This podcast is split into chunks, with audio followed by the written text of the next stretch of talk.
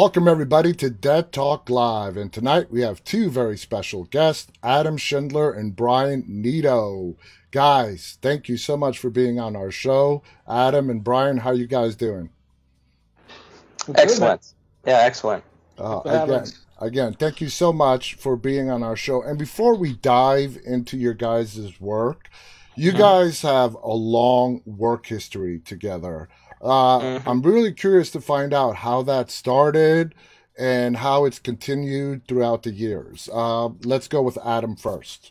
Sure. Uh, it started uh, 36, 37 years ago. Uh, we met in fourth grade, so we've we've been we've been good friends, best friends since literally fourth grade. So um, we met in fourth grade. In we grew up in Minnesota, suburb Woodbury, outside of uh, St. Paul, Minnesota. Uh, we met in fourth grade over a love of, you know, comic books and genre movies and the such. And uh, we became fast friends. And I think it was around junior high. We were bored one summer, and my parents had a VHS camera.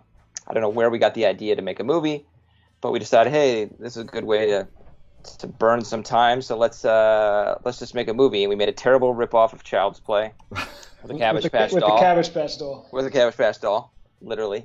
Um, and uh, it's just kind of been nonstop ever since. I mean, this is you know this is in the '80s, obviously, and then you know we went into high school, and when our friends were saving money to buy you know a, a used car or whatever, we were buying video cameras. We were just like the video geeks, and uh, yeah that's that's what we did, and then we just you know it just steamrolled from there. You know, back in the early '90s in, in high school, in the mid '90s, um, we didn't have the access to the internet like we did now. Mm-hmm. We do mm-hmm. now, where you can just find all that information just at a touch of a button. Mm-hmm. So we were doing, you know, they had a thing called Film in the Cities, which is like film courses downtown Minneapolis, which our parents would like take us to to like learn how to do all that stuff. We were just in it. We were trying to write little stories, running around in our backyard, just a lot of times it was just Brian and I, like, okay, you shoot. Now it's my turn. There's like each movie only had two characters in it because that's all we. If you think had... the filmmaking process is boring when you're an adult, and it's a lot of you know sit around and waiting, try to explain to other 9, 10, 11, 12 year olds, all right, you have to wait here while we do this, and we're gonna go shoot this, and they're just attention span of a gnat. No interest. uh, yeah. So that's why it was it was usually us, and, and so it's tough to make a film with, with two people, but I think more than anything, when we look back on that stuff, we realized that um, it was our film school because when you go to film school, it, it let us understand uh, how do you make a lot with a little. I mean, and when I say a lot, these were these these were not these were not uh, amazing films, but I think it taught us like how to get creative. We didn't, you know, it was just a bunch of 10, 12, 11 year old kids running around trying to um, tell a story with, with just one person on camera, one person right. behind it. So. Trying to remake El Mariachi. You know, I remember going yeah. to the Bell Auditorium at University of Minnesota, watching El Mariachi, and then our movies for the next year were all like, you know, dr- dramatic pan ups and rip offs of everything we could do. But I, I think that is amazing that you guys are childhood friends that had this mm-hmm. shared interest, and here you are, thirty, almost forty years later, and mm-hmm. that work relationship has developed into this, and I think that's just fascinating. Now, Brian, mm-hmm. uh, did you guys both share a love for horror going mm-hmm. way back, or is that something that developed as the years went on? Definitely, yeah. I mean, I, I think from the very beginning it was horror, but I mean, just I guess genre films in general. I don't know why we gravitated to horror. I, I can't explain why. I think probably because it's so visceral and it's when you're young, you're always looking for thrills. You want to laugh, you want to cry, you want to jump, and so um, but even you know, I, I was born in New Jersey, but we lived there before. That's not when we first met. I, I moved to Minnesota. That's when we first met. But even before then, before we moved there, I have you know pictures that my mother kept of me drawing, you know, characters at cemeteries and this and that. So why I was why I gravitated to that as a young kid, I have no idea. But it was really always about that. It was always about you know it was it was stuff like um, like I said, we did it. We did a Child's Play ripoff. Probably hadn't even seen Child's Play at the time, but we knew what it, we knew the concept you know, and so we were just trying to mimic it. So it was, yeah, it was always, it was always that for whatever reason. I haven't, we haven't tried to dissect why that is, but it's stuck around till this day. So, you know, I guess it was just in our blood from the beginning. Now, Adam, I gotta ask yep. you this. Now, when you guys were doing as kids this Child's Play ripoff, or your any other follow up, uh, you know, amateur horror videos, did you guys use like for blood any kind of special, you know, effects? Well, well, it started off with ketchup because we were 10 years old and no, knew nothing else. But there was a, um, I do remember, and I think it's actually still there in St. Paul. There's a magic uh, store, Twin Cities Magic and Costume. I don't know how I remember that, but they had a whole section of like fake blood and prosthetics and whatever. So as we got more involved and and and our ideas got bigger and more elaborate, you know, I would spend many a Saturday afternoon down there begging my mom to buy me like, you know, this pint of fake blood and this like prosthetic bullet wound and this prosthetic cut and so we spent a lot of time doing that. Um, but it was, you know, it was yeah, it just steamrolled from there. It's just you you learn, you know, like Brian said earlier, um, it really was our film school. We did Brian and I neither of us went to film school. We went to college, but not film school specifically and just learning how to be resourceful and how to shoot a movie with two people and how to frame a shot. Like yeah. I don't know, you just you just learn how to do it, and you know I still have those. And no, it's not going to show the see the light of day. It's not going on YouTube. I'm never showing this to anybody else other than family. But looking back on that stuff, and I've seen it recently because I was digitizing some VHS stuff for my parents, and I stumbled across it. And I was like, looking at it, I was like, I mean, it's terrible, absolutely terrible. But I was like, we were framing shots back then. Like we, we just it was had instinctual. Yeah. yeah. it was just instinct. Yeah. Like, oh, that's. But the one thing that's also carried, a lot of stuff is carried over. But the other stuff, like I talk about El Mariachi, we we watch, you know, read his book and later in the years. But what we did was watch how he like. So we bought a like he had a wrestling belt. So I, I he famously put like wrestling belts or, or belts for when you're lifting weights. He would tie little um, explosives to it. You had a power. So we would try all that stuff. We yeah. were. So I think more than anything, I think what we had is a real passion for just all facets of storytelling. We would buy the scores for all the films that were out at the time and, and cut and cut those into the openings of the films, which is all done in camera because we didn't have, you know, we would yeah I remember once creating like a blue screen where we would shoot something, put it on our VHS, or on our, on our, VHS, on our television, shoot it in front of the television, and then use that. Again, we were we were just experimenting, but more than anything, it was just we were teaching ourselves all right, how to be storytellers. And again, these were not great films, but more than anything, it's just it's like the learning right, you... experience. It's something that Absolutely. you really Absolutely. cannot even get at school. It's to be out there trying uh, seeing what works and doesn't work. And I have no idea how you guys use the green screen with VHS technology and without digital recording software to well, edit it. what we what we did was we took a filmed a camera just kind of going all over the place because we were trying to film an arrow flying through the air. Like we were we were inspired that. by Sam Raimi. Um, and so we would so we filmed all over the place. You take that, you put that on the on a VHS because it was a VHS tape at the time. You mm-hmm. film the screen doing that, but you put an arrow in front of it. So it mimics the idea of the arrow through flight. So we would cut that in, but we had to do that all in camera. So we had to do that moment, cap, and then cap, you know, capture the, the arrow chasing uh-huh. after one of us. So again, all that, you know, it was. That it was is just, the definition of innovation right there. yeah, very, we were very, cutting edge, folks. this is like before ILM. We were cutting edge. No, it was, but yeah, it's taking chances and and being um, aggressively naive and and and excited and just going, you know, there was no like you can't do this. We're like, uh, uh well, why we'll not? Figure out a way. We'll just figure out a yeah, why not? We'll yeah. figure out a way to do it. Maybe it's terrible, maybe it's not, but why not? And also, there was nobody. You know, this was before we thought this was a career. We were just having fun.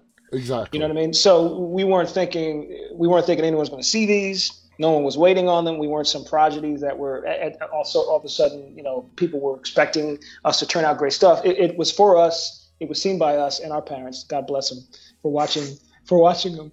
Uh, but it was just for us. It was it was the definition of, like you said, a passion. Now and, uh, you said it was fun. I'm going to ask this question before I go on to my next question. Is it still fun today? Oh God, yeah, absolutely. Oh yeah, Adam. Hell yeah. Yeah. Yeah. Hell yeah. Hell yeah. What no other, you... no, no other thing. No other thing I for all the ups and downs that the industry can can provide you, there is nothing I would not I would want to do more than this. Awesome. I, I love it. I love it. I love it. Now, what would you guys say was your quote unquote first professional project? Brian, I'll throw that to you. Well, we were we paid to, well, I think we we were paid to write something for for an artist to illustrate. We paid to, we were paid to write a treatment outline for for a world that a friend of ours we had met at Comic Con. He was a very skilled artist, still a very skilled artist. Uh, we we were paid to write that for him. And that was the first time we were paid to write anything, and I think that was a sense of pride in that. Yeah. The lesson we took from that, and we didn't weren't paid much, but the lesson we took from that was when you are paying something, paying someone for something that they consider their craft and something that they love to do, you are going to get their you're going to get their best, as opposed to a lot of times you're pulling together uh, small films and you're asking for favors, you're asking people to show up for free. The feeling we had cashing that check, it was not much, but the feeling we had cashing that check, it meant the world to us, and I think that was a lesson we took when we made our first film, Delivery. So Delivery, segueing to, to, Delivery, Mhm. um, that was our first. Although we we we paid for that ourselves. that was our first professional. That was I would say that was probably our first our first professional production because although we paid for it, we built it like a real production. We had insurance, we had caterers, we hired our crew. We didn't pay them much. If anyone in our crew is watching this, we love you guys. Thank you for for for, for breaking your backs for us for that film. But that was our first production that we built after years of kind of working on other people's projects and just learning how the industry uh-huh. works. We built the production. We mimicked it. We kind of we tailored it after how we saw larger productions built. We built it for we did it for ourselves on a much much smaller scale Yeah. and and that was we treat it like a real film and, and to that to that point like a lot of times smaller films what they'll do is they'll have to shoot on available days we said no we're going to block off two days of two weeks we're going to take time off work. We're going to get these people in so that we're getting them in a really consolidated amount of time. Uh-huh. they're in they're out they're done like a traditional film.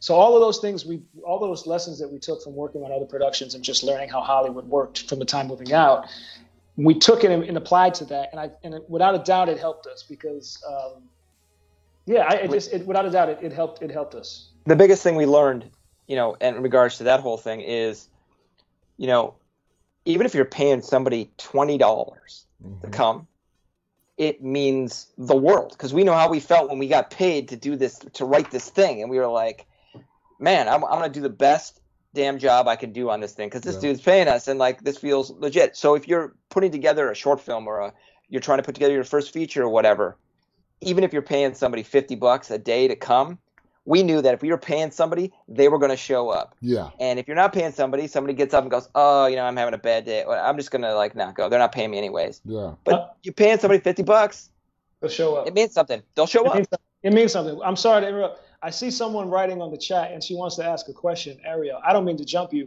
but No. i just she was saying can i ask a question can they, are they seeing us and i'm like we see you so ask your question maybe we'll, we'll answer it Okay. I want to ask these guys something, but I'm scared. I don't even know if they can see the chat. Well, they can. You can see the Um, chat. See the chat. be- Ask your I'm question. new at talking on. YouTube and things, and she's encouraged to say, uh, so she's going. She hasn't asked it yet, but I'll keep an eye to see Yeah, if she does ask it. it. Don't be Yeah. afraid, Ariel. Just go ahead and ask your question. So I want to start. We're going to get to delivery, but I want to start with Fifty States of Fright. Okay. Uh, thank you guys, by the way, for sending me that screener to that episode.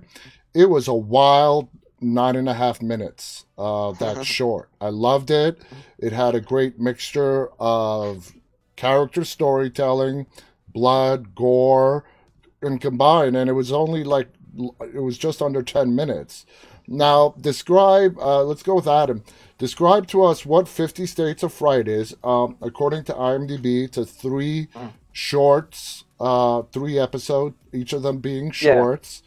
Yeah. Uh, Whose concept was that? Is that something you guys were asked to do? Just tell us how it, Yeah. what it is. Yeah, we'll tell you how it came together. Um, so it's um, Sam Raimi. Uh, it's Sam Raimi's show. He originally it was orig- originally conceptualized for Quibi, if anybody knows what that is. Yeah. Got Quibi. Um, so which was uh, basically a network for your phone, is how it was sold. So it was originally um, done for that. Quibi has since folded, but Roku channel has picked up all the the uh, Quibi a, lo- a lot of the Quibi uh, content. So Mhm. Uh, it should be coming out on Roku uh, shortly. I don't know exactly, but we've been told shortly. Yeah, to Um, my surprise, so- actually, this show is on the Roku channel. My distributor didn't even tell me. Okay. All right. We're part of the same family. Well, they're, well, they're part of the same family. All right. Um, exactly. So, yeah, exactly. It's the same type of thing. But it was originally conceptualized by a, a number of people, and, and Sam Raimi came aboard. He shot the first episode. And basically, what it was meant to be and what it is is short horror stories. Uh, you know, 50 States of Fright, taking urban legends, horror stories from 50 states, and turning them into, you know, ep- episodic television. Mm-hmm. And the way it was recorded for Quibi was they're in, you know, what they called quick bites. So ours was three chapters. It's each chapter is like eight, seven, eight minutes long.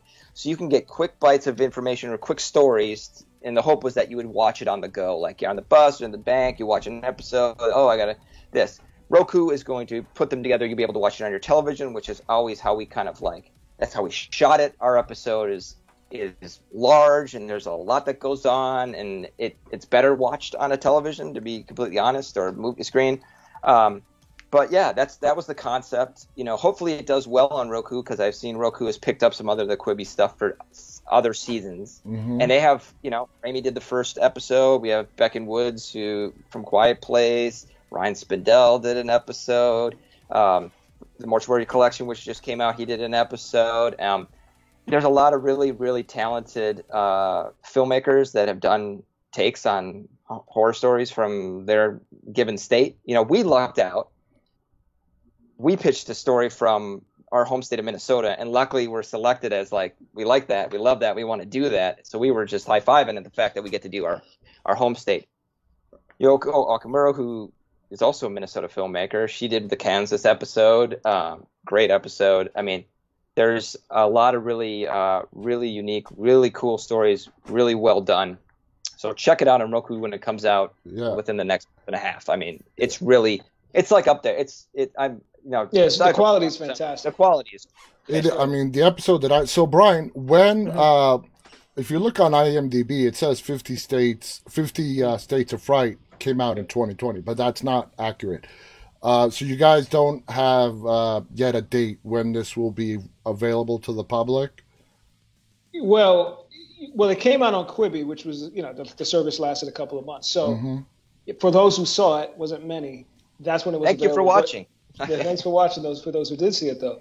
Uh, but yeah, twenty. So it, yeah, like a month and a half. From what, I, what we understand, it's going to be dropping right around Halloween. Roku has a much larger reach than Quibi did, Mhm. so I think it'll find a larger audience, and and it's just fun. I think you know our episode. It's it's three.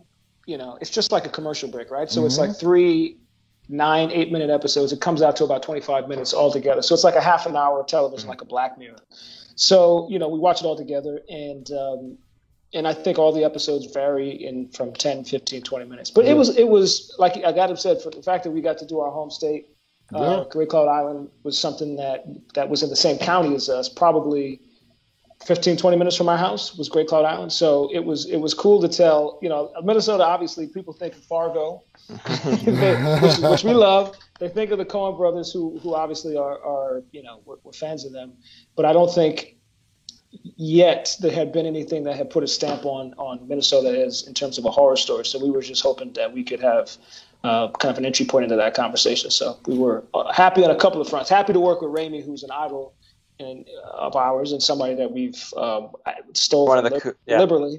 one of, and one of the coolest people you'll meet that still is the giddy filmmaker that made Evil Dead. Like it's just still that guy, and Now- that that warmed our heart. We were, you know, you get concerned sometimes. You meet your idols and this and that, and it's not what you imagine, but he's Now- still that guy. Speaking of Raimi, you know, here's this, I mean, huge filmmaker. Uh, for me, it was kind of surprising that he's interested in doing shorts. Did that surprise you guys as well? Well, I mean, I think with the industry, with the way the industry is going now, it's just it's there's so many different avenues to tell your stories. So for a long time, miniseries were gone. Now mm-hmm. they're back. Yeah. You know, features now. I think a lot of people now are focused on television series, but features are going to circle back around again. So I think for him, frankly, he had an opportunity. He probably hadn't made a, a feature in a while, or hadn't shot anything that I was aware of in a while. He had an opportunity to go and play in in the genre that everyone loves and reveres him for. And he had an opportunity to tell a story he probably wanted to tell, but didn't know how he could tell it in a larger format. So he had this opportunity to do it in 20 something minutes. So I think most filmmakers honestly, I mean, with the way things are going now, especially with the pandemic, where so much of our stuff is digested on the television screen, Yeah.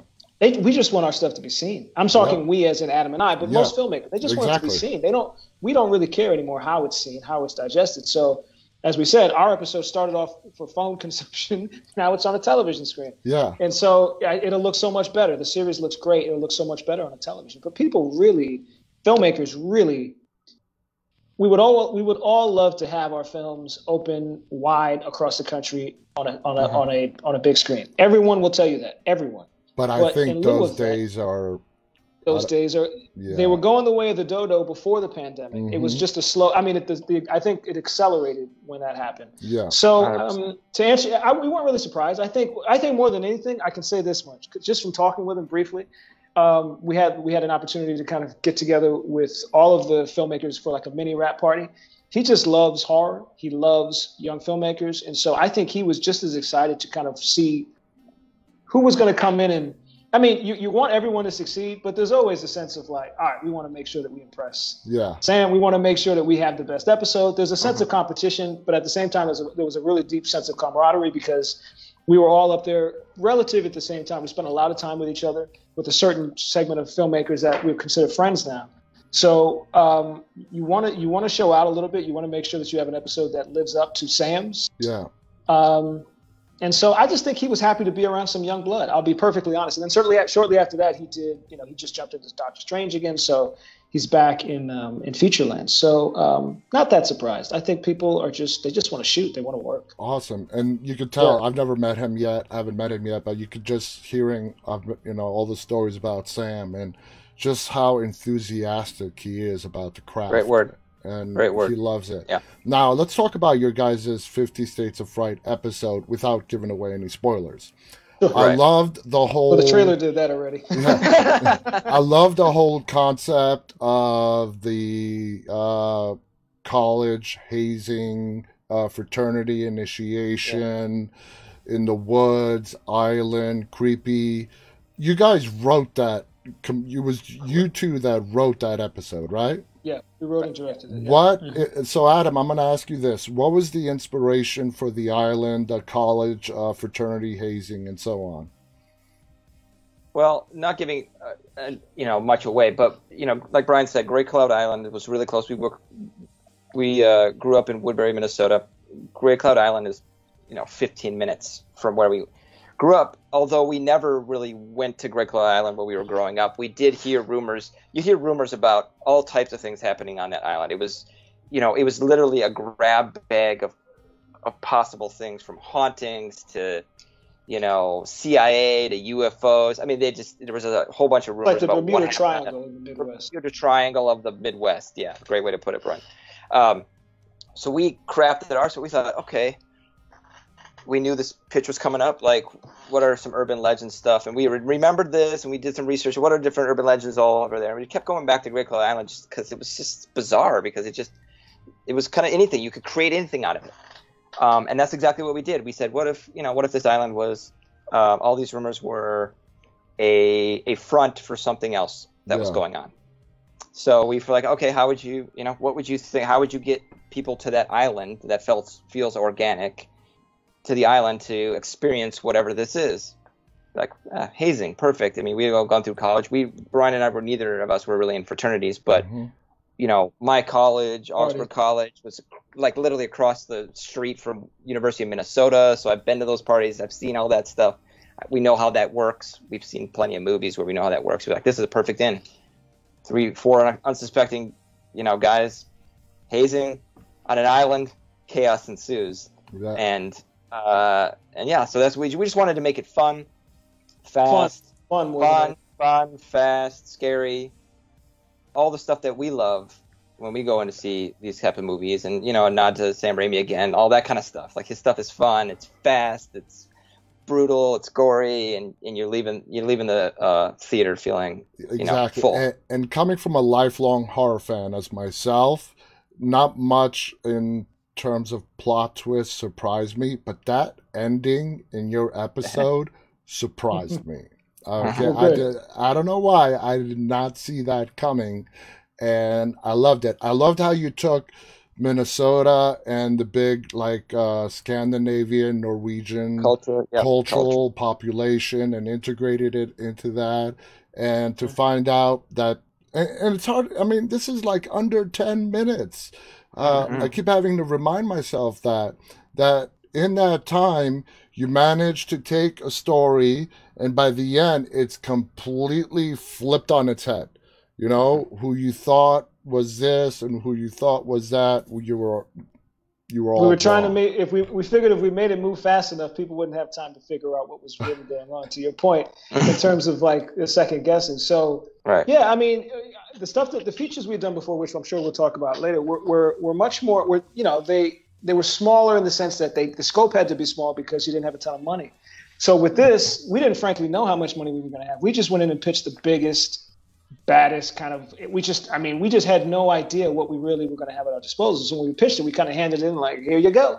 And when they selected it we're like oh shit okay great. We can this is we'll make something big and we'll make something that has a lot more locations than any of the features we've done and i think more than anything for us we were excited to play in a little bit bigger like although like i said the runtime altogether between all every segment although it's one big episode in our minds was only 24 minutes this was more toys and more resources and more crew and anything than we'd ever had before.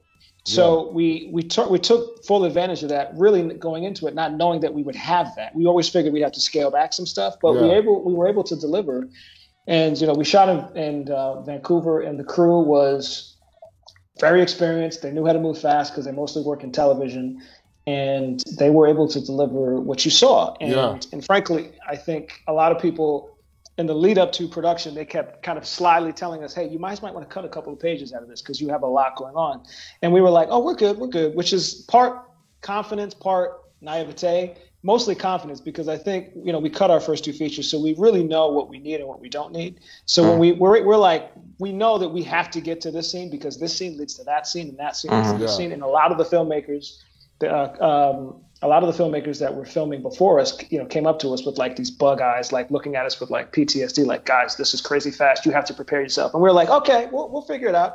And we just we just rolled with the punches, and and and we're very fortunate that we had everybody on the same page and was able to capture what we needed because all the other episodes are fantastic. They're they're they're a bit more contained than what we did. Ours is like it's so many different locations, so many yeah. different characters. Yeah, we don't repeat one. We literally don't repeat one location. It's like yeah. we're on to the next, on to the next. It's like running through the forest to this. To your point, keeping a, keeping ahead of the audience because we didn't want them to guess exactly where we, where we were That's going. the turn, twists and turns. Now, Adam, when Fifty States of Fright does come out, do you know how it's going to be presented to us? Is it going to be thirty minutes, uh, three separate segments? It's gonna, is it going to uh, be an? It's going to be I don't. I can't really answer that. What I would. I think the.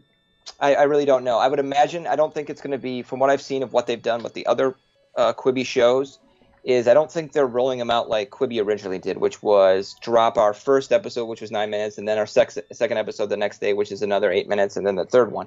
I think you're going to be able to watch it kind of like all the way through, like still as the episodes, but in one sitting you'll be able to sit and okay. watch it. It's, yeah, how I been, imagine. Yeah, so I've been gonna... watching. I have Roku, so I've been watching it. It's not that different than Netflix. Yeah. Frankly, the only difference is there's commercial breaks. Like if you'll watch one episode yeah. that's ten minutes, but there'll be commercials and then you'll jump to the it's, next it's one. So it's kind called, of like it's what's called AVOD, advertising video on demand. Exactly. Yep, exactly. Exactly. Yeah. So yeah, there's a lot of I mean the stuff that's coming over. There's a lot of not to be a big Quibi show, but there's a lot of stuff on there that got lost because Quibi came and went so fast. There's yeah. a lot of really cool stuff on Quibi um, that's now on Roku. So check it out. Yeah. Now, did Sam uh, and company give you guys autonomy when it comes when it came to your segment with casting and just complete 100%. control?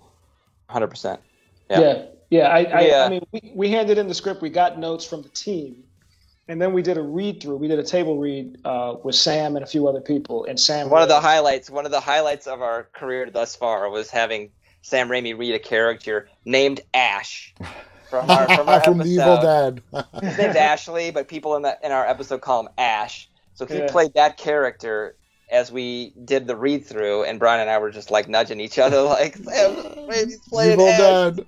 Yeah, yeah. Like he had he had unsurprisingly, I, or maybe I was. I mean, he had some amazing notes, but they were all like practical notes, like on the day when you're on set, that blah blah blah. This guy that's been making movies since 1980. When did Evil Dead come out? 80, 81? 70, maybe. So I think it was the been end doing of it. the seventies. Yeah. Yeah, yeah. So he's been doing this for a minute, and so he the notes were just so great. They were filmmaker notes. They weren't. No disrespect to any execs listening to this. They weren't exec notes. They were filmmaker notes. Like he understood what would happen when you tried to translate this onto the screen, and so he would be able to pick out the pitfalls, the potential pitfalls.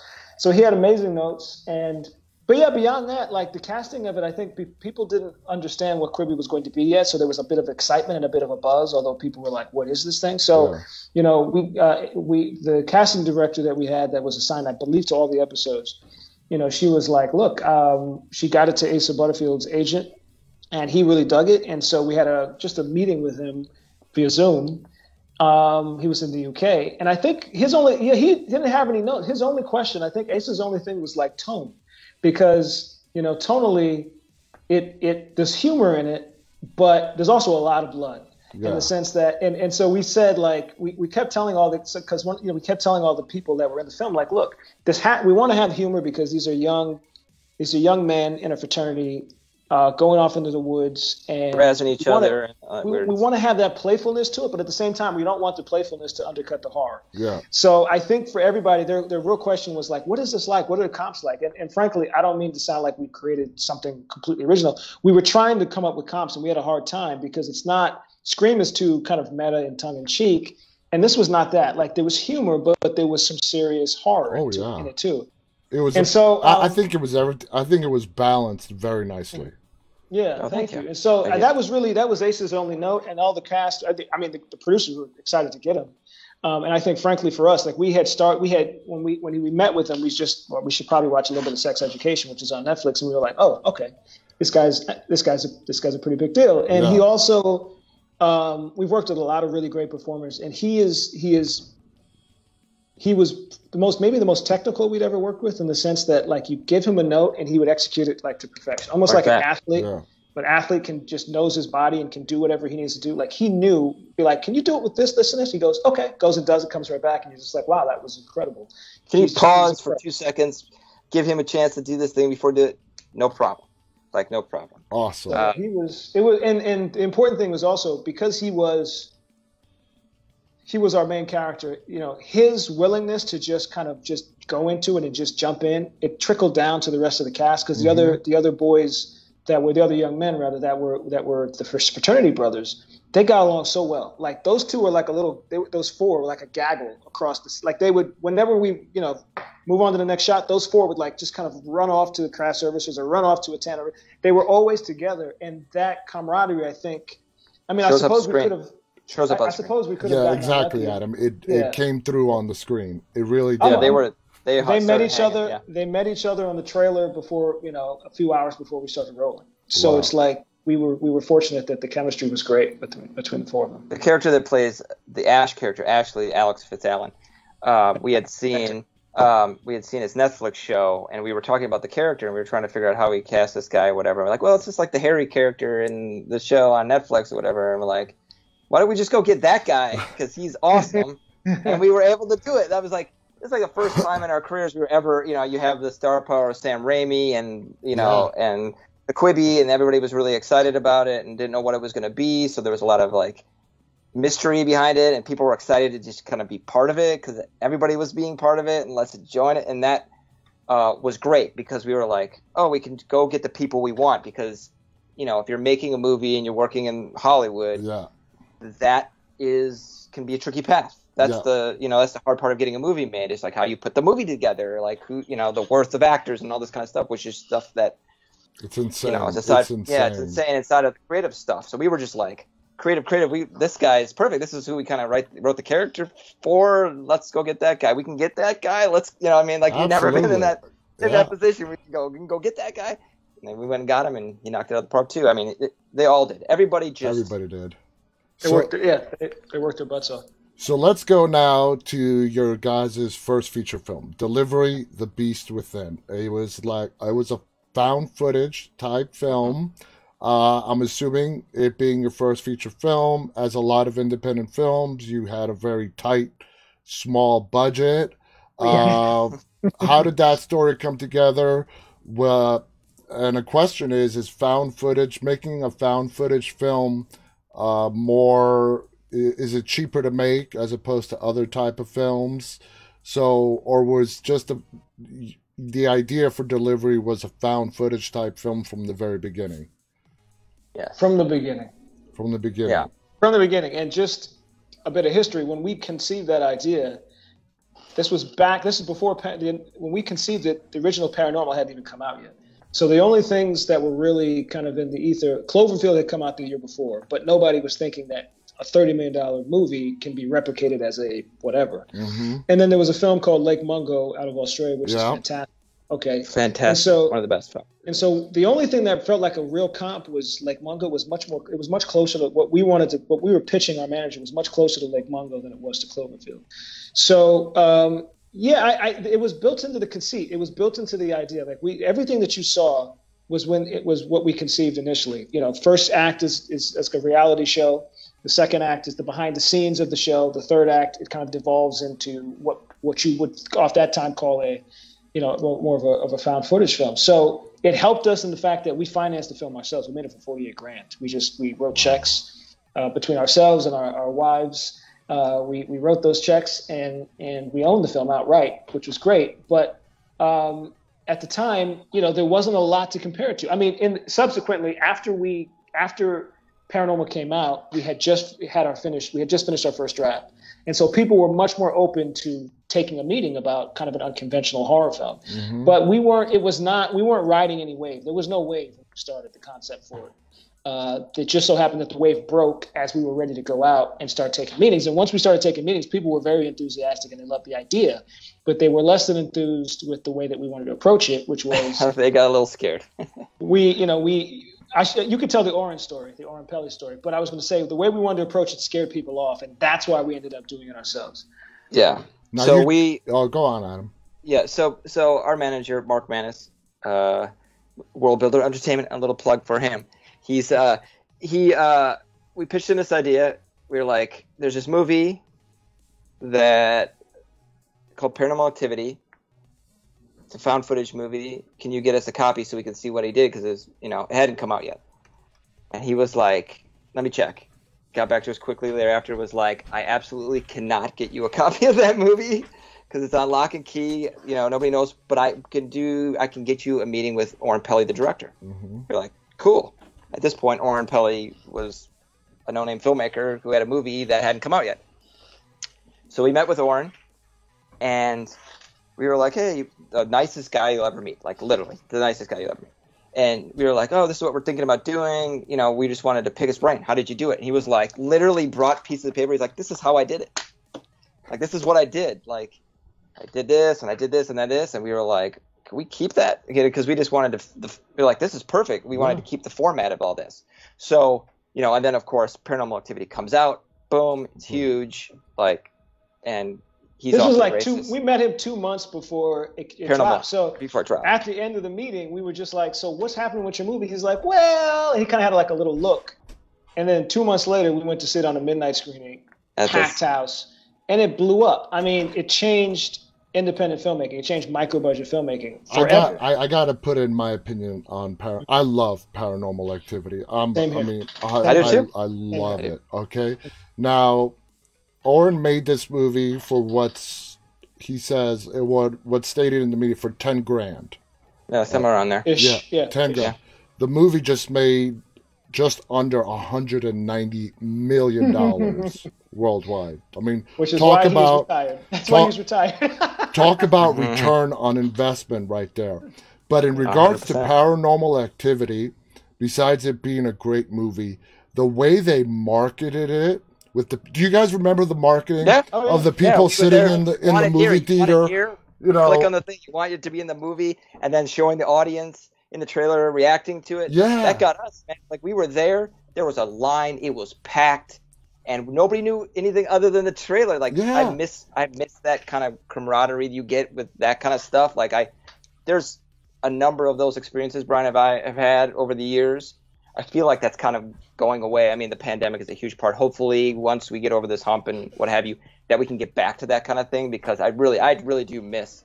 I may not watch every movie that way, yeah. but I do miss like going to see the original, Yeah. you know, going to see like the Matrix, like the Matrix sequel because the Matrix nobody knew what that was, but like those like yeah, right behind Brian. There you go. I just saw I just saw the trailer for the new one today, so it's on my I'm mind. not gonna. I'm not gonna watch it. I'm just gonna. Uh, I know. the They, doesn't watch. But the marketing they did for Paranormal Activity, it was oh, unique. It worked, and of course, you have to deliver, and they did with the movie. It absolutely, Absolutely delivered. delivered. It was just brilliantly done. So when you guys were doing delivery and you financed it yourself, um, did you have it all planned out up to post production, and then you were hoping to get it into the f- film festivals for distribution? How did it play out after filming ended? Well, Yeah, after well- filming ended. Oh, go ahead. Go ahead. Go ahead. I was, I was going to say after filming ended, we our our cinematographer was also going to be editing the film, and and the mountain of footage that we handed over, which he knew because he shot it, was just a lot of film. It was just a lot of Daunting. footage because we shot it like a reality show, right? So we, the cameras were constantly rolling. I like a lot of takes, you know, uh, and so it was, Hours and hours and hours. it was just a lot of footage, and ultimately he couldn't get to it in the speed in which we needed him to. Um, and so ultimately we ended up cutting it ourselves, which I think for what- for without a doubt was the best thing we could have done. But a, a year had passed between going from him to another editor. Finally, we cut it ourselves. So to answer your question, plan no. Like our plan was to get it in the can. Our plan was to get it done. And then after that, it was Figure it out. All right, figure it out. And so we just we cut ourselves. Like we would cut sequences independently. I, we would just do it on our laptops at our kitchen table, and then ultimately put it together. And I remember um, after that, we we, had, we we again we tried. It, it, it was kind of like your kid trying on the adult clothes. It was like we tried to build this like a real studio film, but for a micro micro budget. So we held we had a we had a test screening. So and we we had a friend that hosted it. We rented a theater. We had a bunch of people come. Some people we knew, but we invited and encouraged people to bring people we did not know. Mm-hmm. And then ultimately, we weren't there at the screening to greet anybody, but at the end we came out. But we listened in from the back as they had questions and notes, and a big discussion kind of started to brew in the crowd for what we could hear. And once we had, once we heard that, we were like, okay, I think that's something. good because people aren't like a lot of times you'll see a movie, you just kind of go, okay, that was good, and just walk out like it just leaves your brain. But I think this film didn't do that, and I think that helped because aside from the ending of it, which had a strong ending, it also created a little bit of debate, which we were hoping might happen, but we didn't. You just never can know. And um, after that, it was just like, look, this is incredibly tiny. We're just going to hope we get into a film festival. And but more than anything, I think our goals from the beginning were very, very modest. Like our goal was like, at the time, IFC Midnight was like the go-to place if you had a low independent horror film that you wanted to get. You know, like Yeah. that was the stamp of approval. It made IFC, IFC Midnight or went to Magnet, and then it was on VOD. And it's like, yeah. congratulations, you've arrived Mm-hmm. our our goals were, in, were incredibly modest, and so after you know after we got into LA Film Festival and we sold out of that, that was our premiere. That, so that's when we world premiered. We we played it, you know, Sitges, which was like for us like a massive deal, which is like the grandfather of all genre festivals in Spain, mm-hmm. and we played at festivals like New Orleans Film Festival and and films at festival like Screamfest in LA, places that were that were horror film festivals and genre film festivals, but also stuff that wasn't.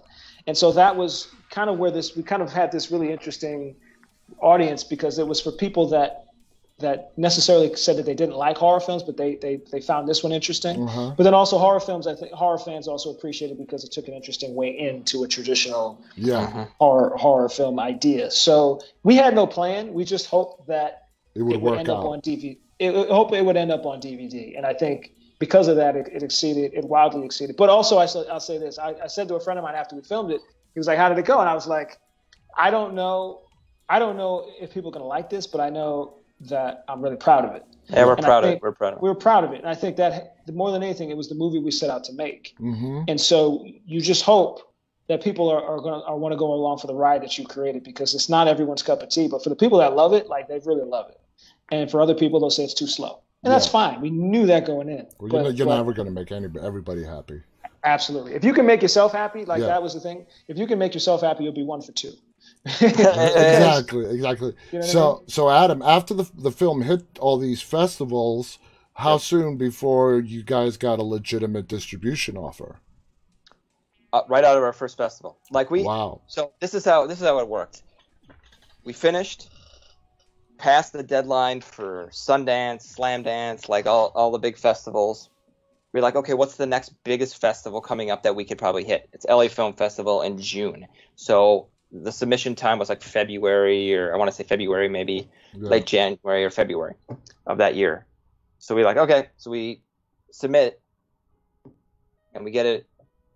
Brian gets a call is this a world premiere? You know, people are concerned about world premieres and how they program films and everything, and there's all these politics that go involved. Like, I don't know much about it, but we know enough now. And it's like, is it a world premiere? Yes, it is. We shot it all around LA, cool. And then like literally, I think later that left next day, like you got we got an email like there's internal momentum, people like it, and then they asked us asked us to be part of the festival, and there was no better place to really. I mean, I I miss LA Film Festival; it no longer exists, but we've had two films premiere at LA Film Festival. Had two films premiere at LA Film Festival. No better place for our, our, first movie, an LA story. Everything takes place in LA. We shot it all over LA.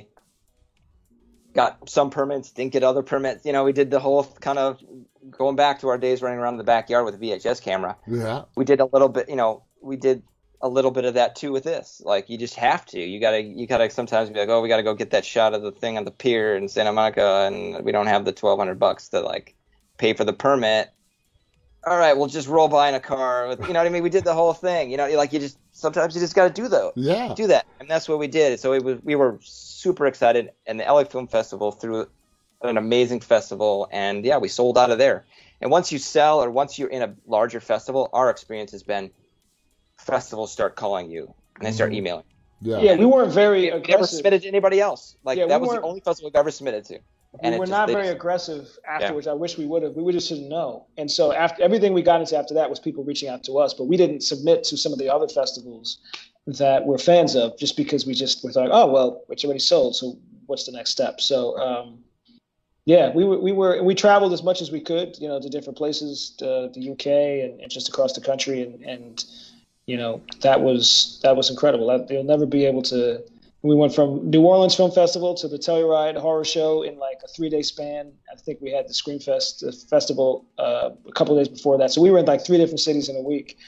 And you have to take advantage of that because that doesn't. First off, if you're fortunate enough, your films start going straight to theater or to yeah. larger flaps, so you don't have that experience.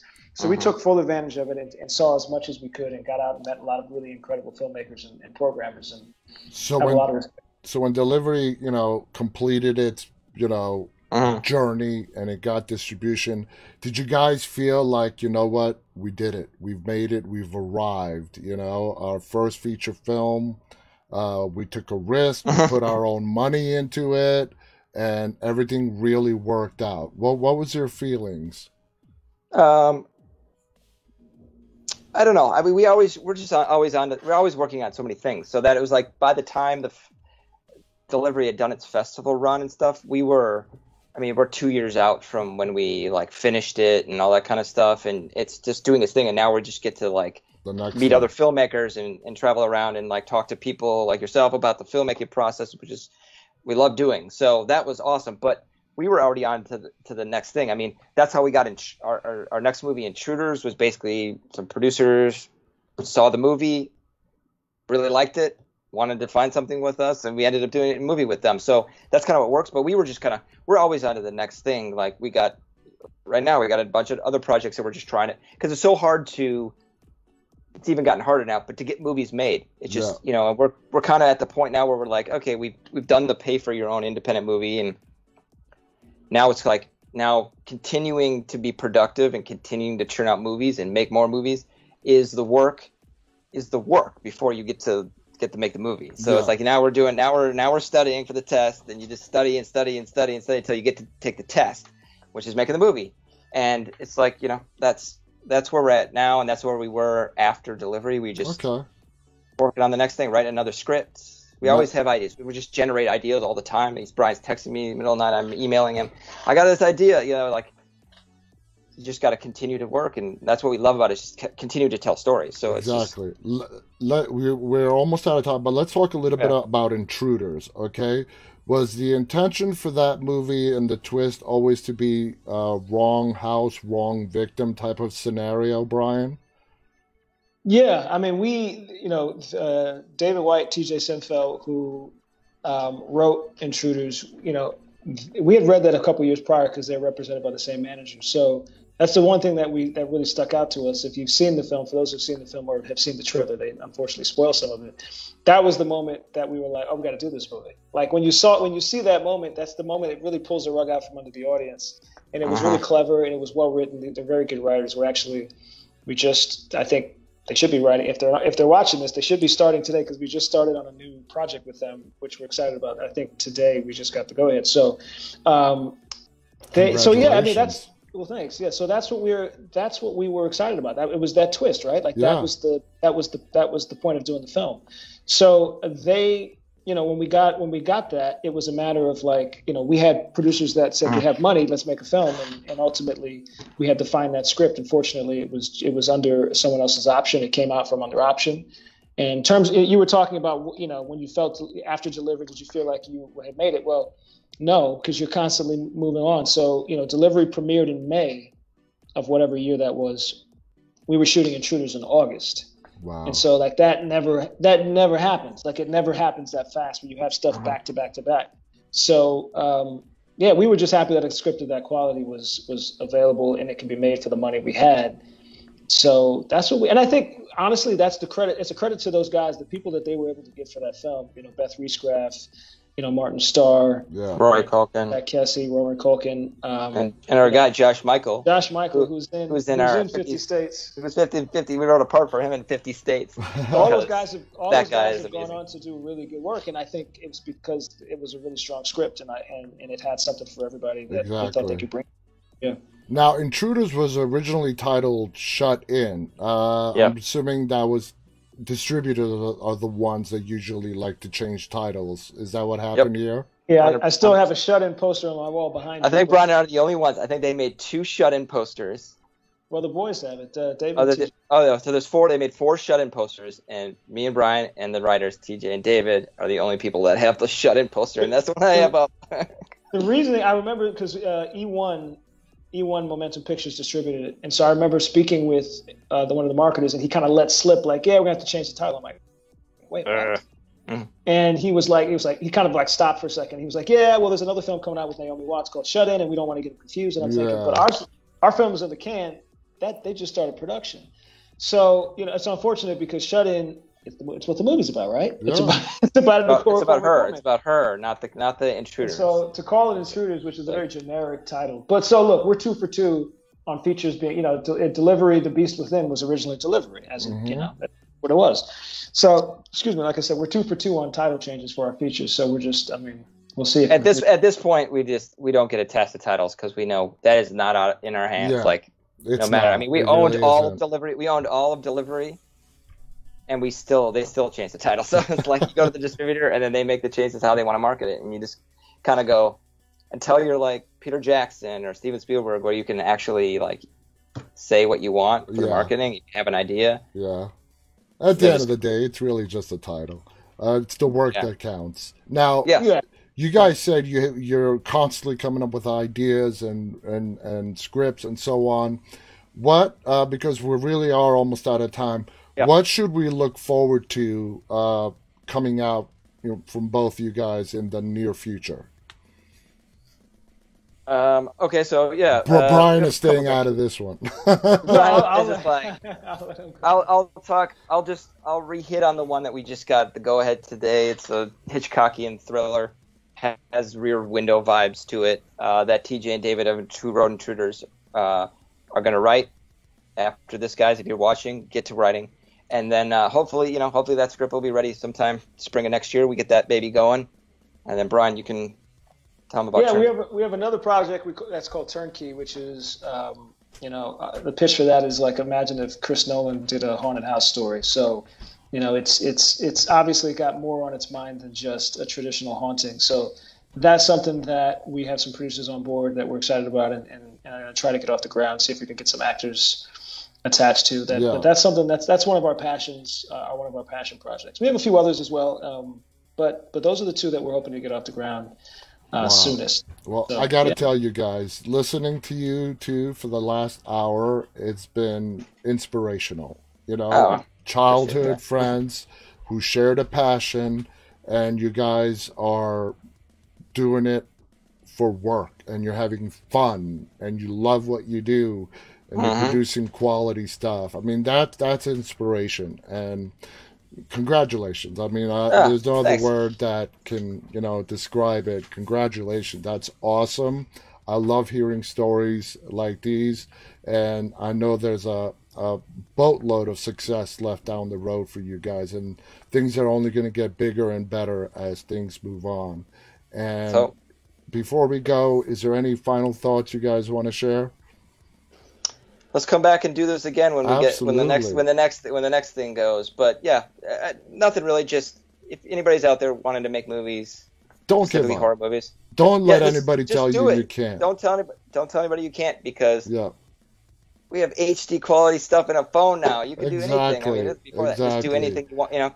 And I Don't be remember the days I had a VHS camcorder. You Yeah. know, I remember those days. Those things were like huge and clunky. and the tapes. Oh my God, you guys have Yeah. been great. Thank you so much for coming on our show and sharing your story. Um, can't wait to see the rest of Fifty States of Fright when it comes out. Yeah, I'm looking out. forward to seeing all the other uh, uh, shorts in that in that sequence. I want to thank our audience for tuning in. Again, guys, Fifty States of Fright, Delivery, Intruders. If you haven't seen these movies, please go ahead and check them out. You won't be disappointed. It's great work. Uh, so, on behalf of Adam, Brian, and myself, stay safe. Again, thank you for tuning in. Till next time, stay walking. Good night.